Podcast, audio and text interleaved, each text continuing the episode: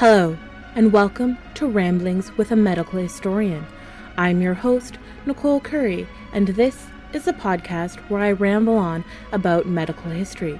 I look at strange practices, common misconceptions, and medicine throughout history. I also talk about some interesting Canadian and local history.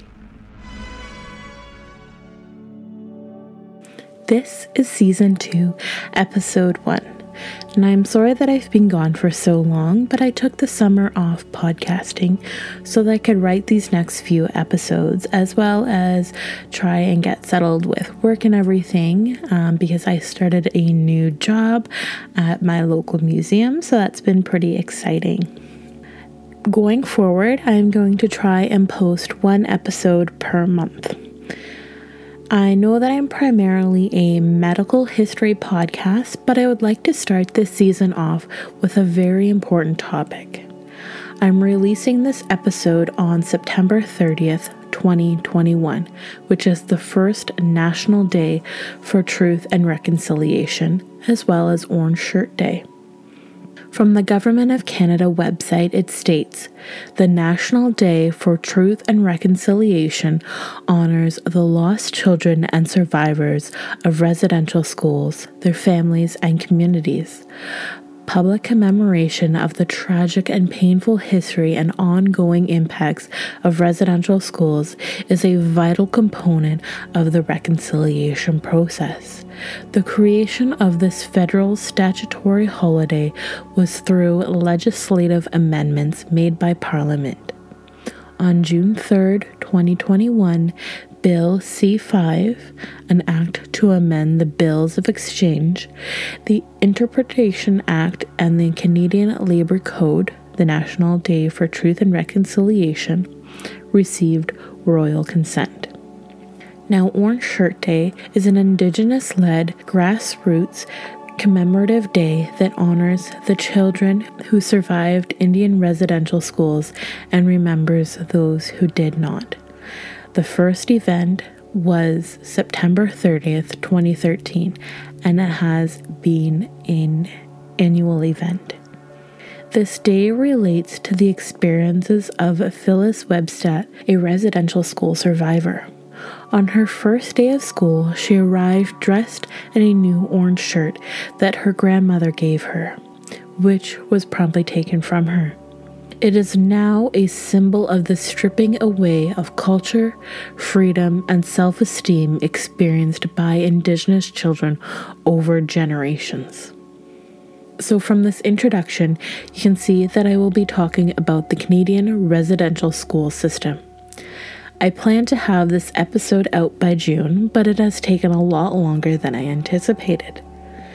Before we begin, I would like to warn you that the topic we are going to be discussing contains things that may not be suitable for all audiences and may be triggering to some individuals. We will be discussing the kidnapping and abuse of children and the genocide that was the residential school system. This will be a heavy topic. There is a 24 hour crisis hotline former residential school students can call 1 866 925 4419 for emotional crisis referral service and information on other health supports from the Government of Canada. Indigenous peoples across Canada can also go to the Hope for Wellness helpline 24 7 counseling and crisis intervention. Call the toll free helpline at 1 855 242 3310 or connect to the online chat. Now, I've put a link to these helplines in the show notes, as well as a link to more information to begin your learning journey and learn more about the Indigenous peoples of Canada. To begin with, I'd like to acknowledge that I am a settler.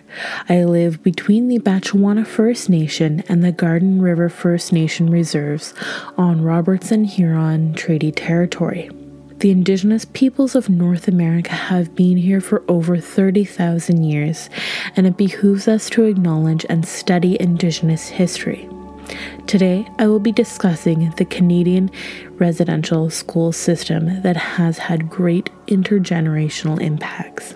On May 27, 2021, an announcement was made that 215 unmarked graves at the former Kamloops Indian Residential School were uncovered. Now, new light is being shed on residential schools. What schools do you know of that have graveyards, let alone mass graves? Since they found the graves in Kamloops, nationwide outrage has sparked a new mission to search all the former residential school grounds so that all the children can finally go home. There are around 150 residential schools that operated across Canada, and we must make sure that they are all searched. As of September 16th, 2021, there have been a total of 1,802 unmarked graves found. Residential schools are being searched right now with ground penetrating radar to see if they can find unmarked graves. They have just begun the search by Shingwauk Residential School, which is the one in my city. This topic is very in depth and will be spread out over a few episodes. Again, this will be a very heavy topic. And before we begin, I just want to say that I am a settler speaking on this topic and I have done all of this research myself, but I am by no means claiming to be an authority on this topic. I simply believe that it is important to learn about the history of residential schools so that we can better understand our current state. I believe it is our responsibility as settlers to learn the history of our Indigenous neighbours that has been systematically concealed by our government. I never le- learned about residential schools growing up, and I didn't even know that we had a residential school in our city until I attended Algoma University and learned that my university is actually in a former residential school building. What is a Canadian Indian residential school system? At its most simplistic of descriptions, it was a network of boarding schools across Canada. But that doesn't even begin to discuss what the residential school system actually was. Quick overview that I pulled from the Indigenous Foundation's University of British Columbia website states the term residential schools refers to an extensive school system set up by the Canadian government and administered by churches that had the nominal objective of educating Indigenous children, but also the more damaging and equally explicit objectives of indoctrinating them into Euro Canadian and Christian ways of living and assimilating them into mainstream white Canadian society. The residential school system officially operated from the 1880s into the closing decades of the 20th century. The system forcibly separated children from their families for extended periods of time and forbade them to acknowledge their indigenous heritage, culture, or to speak their own languages. Children were severely punished if these, among other strict rules, were broken. Former students of residential schools have spoken of horrendous abuse at the hands of residential school staff physical, sexual, emotional, and psychological. Residential schools provided Indigenous students with inappropriate education, often only up to lower grades they focused mainly on prayer and manual labor in agriculture, light industries such as woodworking, and then for the girls, they focused on domestic work such as laundry and sewing. So, that is a really quick explanation, but let's take a deeper dive so we can truly understand what happened and how it leads into today's society. We are going to start with the lead up to the residential schools, then how they started and operated, and the repercussions. So, this might be about three parts. Fast forwarding a bit from colonization when the Europeans began to settle in North America around the 1500s. We all know the indigenous people were forced off their land, relegated to small areas, and killed by disease, brought over, and forcibly converted, etc. There are many wonderful resources that you can check out to learn more about this very big topic. The churches and European settlers brought with them the assumption that their own civilization was the pinnacle of human achievement. They interpreted the socio-cultural differences between them and indigenous people as proof that Canada's first inhabitants were ignorant, savage, and, like children, in need of guidance. They felt the need to civilize Indigenous people. The Indian Department was established in 1755 by the British to oversee relations between the British Empire and the First Nations of North America. It was transferred from civil to military control in about 1815 1816 until 1830. At this time, the British government began to try and reduce the costs of the Indian Department. The reason for the military control was to keep Indian policy out of the hands of local legislatures who wanted to seize Indian land. The Lieutenant Governor of Upper Canada, Sir Peregrine Maitland, launched an experiment to promote Indian self reliance as if they had never been self reliant for the centuries before the Europeans arrived. The experiment was to establish reserves and convert the indigenous peoples to Christianity and teach them farming. It would be financed by the sale of indigenous lands to settlers. So much for preventing the seizure of their land. After the War of 1812, all the things promised to the indigenous peoples, mostly the safeguarder of their land, was left out of the Treaty of Ghent. Instead, they are repaid for their aid with the seizure of their land. Because, you know, that makes sense. In 1828, Governor General Lord Dalhousie received instructions from the British Colonial Office to prepare an operational report and also that the service should soon be abolished. Dalhousie and Maitland were shocked and responded that the Indian Department was necessary to protect Indigenous peoples and their property.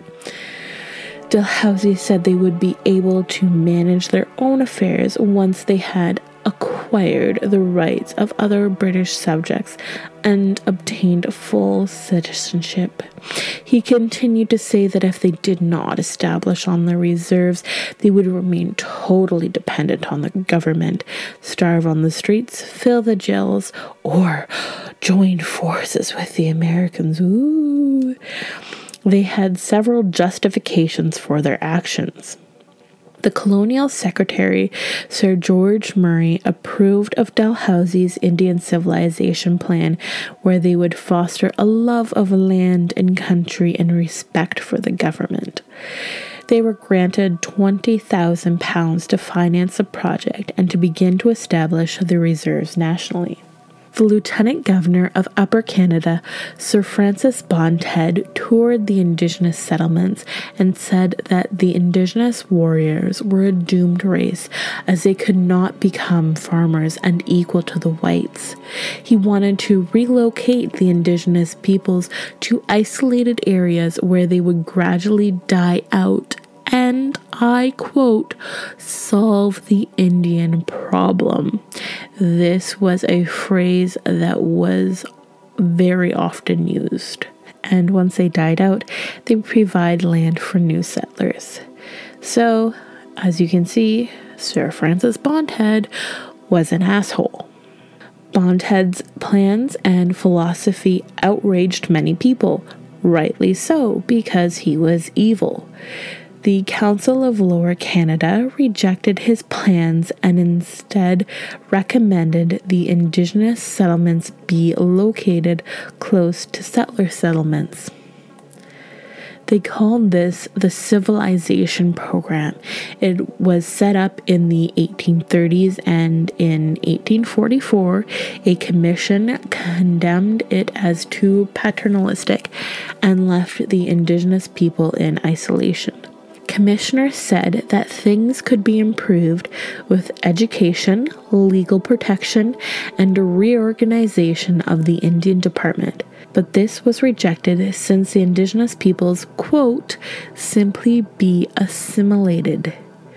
To reduce costs and indigenous people, yes, they were casually talking about reducing people they suggested that indigenous women who marry white men would no longer receive presents, i.e., they would lose their indigenous status. Secondly, and this is important to our topic today, they suggested that any Indigenous person who received an education and thus was able to support themselves would be granted the title to their land and would forfeit claims to annuity payments of band property.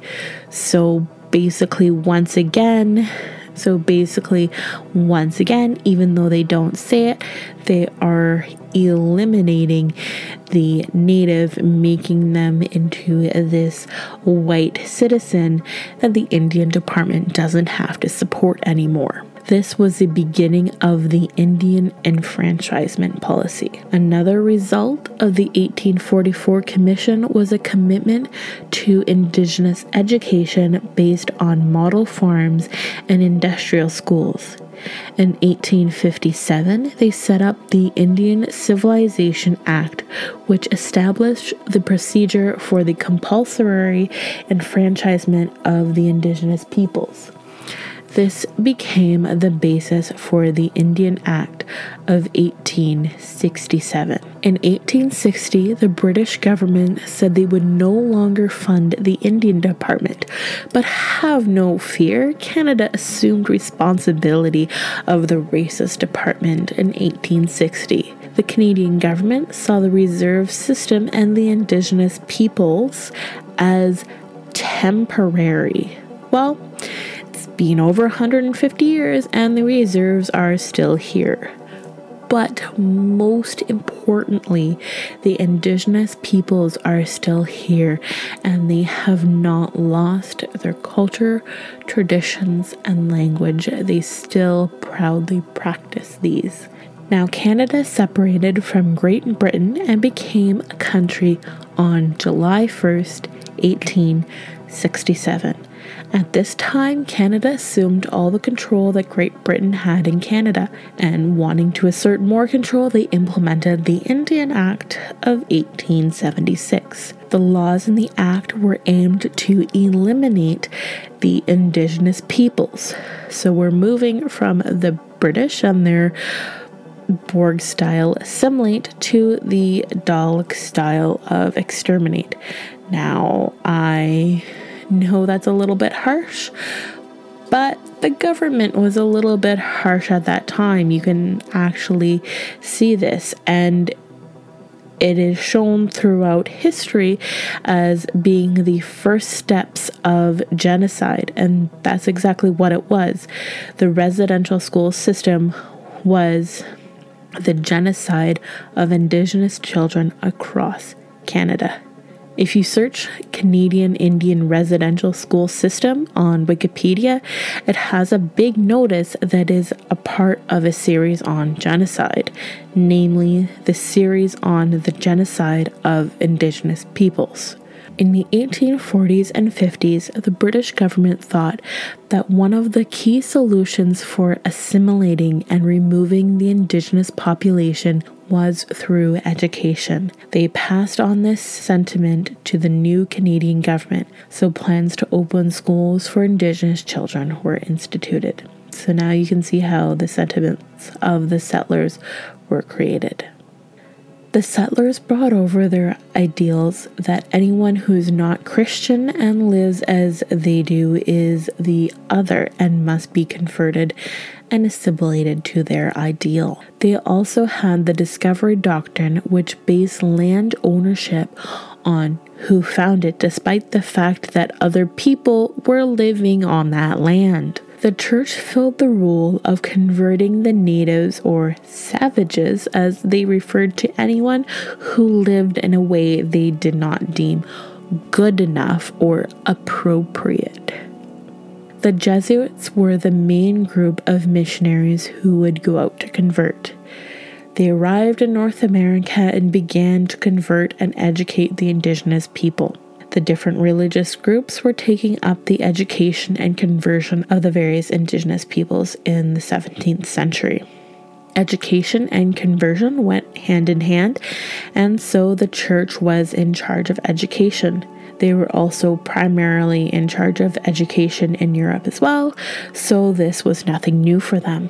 Political instability forced the church to halt its practices. So, the Jesuits Ursulines and Recollets had set up day schools and boarding schools.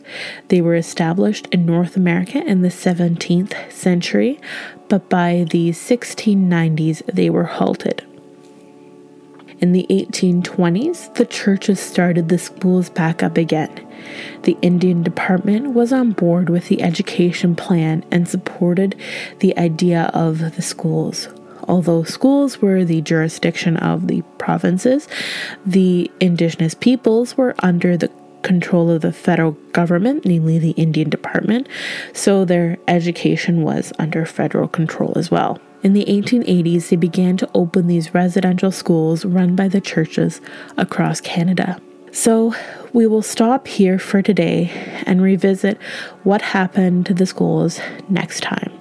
So, I hope you have learned a lot from this episode, and I hope that you will tune in next time to hear more about the residential schools. I know this is not the most happiest or pleasant uh, topics to listen to or to talk about, but it is something very important. So, thank you for listening so, if you have any questions, comments, or concerns, you can find me on Facebook and Instagram at Ramblings with a Medical Historian, or you can send an email to ramblings.mh at gmail.com. So, I will be back next month, um, probably with an episode on a little bit lighter topic and then come back and revisit residential schools in November. So, thank you for listening and remember, keep rambling on.